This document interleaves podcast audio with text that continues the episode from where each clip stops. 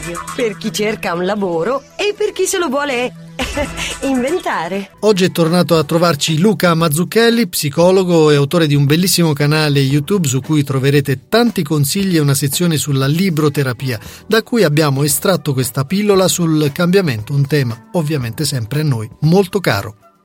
Come cambiare quando cambiare è difficile. Fino a Qualche tempo fa andavo dicendo che questo libro secondo me era da annoverare tra i cinque titoli più importanti sul tema del cambiamento. Credo che di aver letto molti altri libri in quest'ultimo periodo, ma probabilmente eh, ciò che dicevo tempo fa è valido ancora oggi. È un libro molto interessante perché ti fa capire come attraverso una serie di cambiamenti anche minimi nel tuo modo di fare, puoi arrivare a raggiungere dei cambiamenti enormi nella tua vita. Questo vale sia per manager, sia per gli amministratori delegati delle imprese, ma anche per persone con zero budget che vogliono cercare di eh, modificare delle abitudini nella loro quotidianità. Un libro scritto da due fratelli con il dono per lo storytelling che mi ha tenuto inchiodato fino all'ultima pagina delle uh, oltre 250 che compongono questo libro. Non è semplice trovare soltanto tre cose che mi siano rimaste. La prima probabilmente è il fatto che cambiare è possibile anche in maniera semplice purché si abbia un metodo e alcune strategie da inserire all'interno di questo metodo.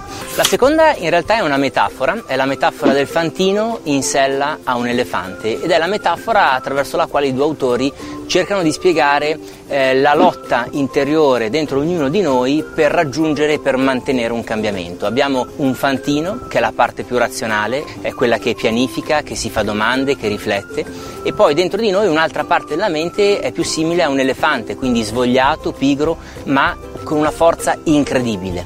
Quando si raggiungono dei grandi obiettivi nella vita è perché a un qualche livello il fantino e l'elefante sono riusciti ad andare d'accordo e il fantino è riuscito a ingaggiare la potenza dell'elefante per raggiungere un obiettivo che lui ha prestabilito. Il cambiamento avviene, secondo questi autori, nel momento in cui il fantino ha delle istruzioni chiare per pianificare in semplicità la rotta da seguire e l'elefante riesce a un qualche livello a essere eh, tirato dalla nostra parte e quindi a ubbidire agli ordini del fantino.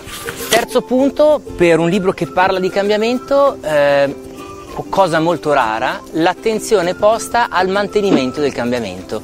Eh, c'è proprio una parte del libro che, che, domanda, vabbè, ma dopo che ho fatto questo primo passo, dopo che sono riuscito ad arrivare a questo obiettivo, cosa succede? E anche qui ci sono una serie di spunti di riflessione, di esercizi molto importanti, motivo in più quindi per cui consiglio la lettura di questo libro. La consiglio a manager, amministratori delegati, sicuramente persone che quindi hanno a che fare con aziende, con realtà aziendali, con multinazionali, ma la consiglio molto anche all'uomo della strada, tra virgolette, a chi è semplicemente curioso sul tema del cambiamento e vuole provare a mettere in pratica eh, qualcuno di questi tanti esercizi e spunti per vedere se riesce a modificare in qualche modo la sua vita. Scrivici a lavoradio.gmail.com Lasciati contagiare. Lavoradio. Energia positiva.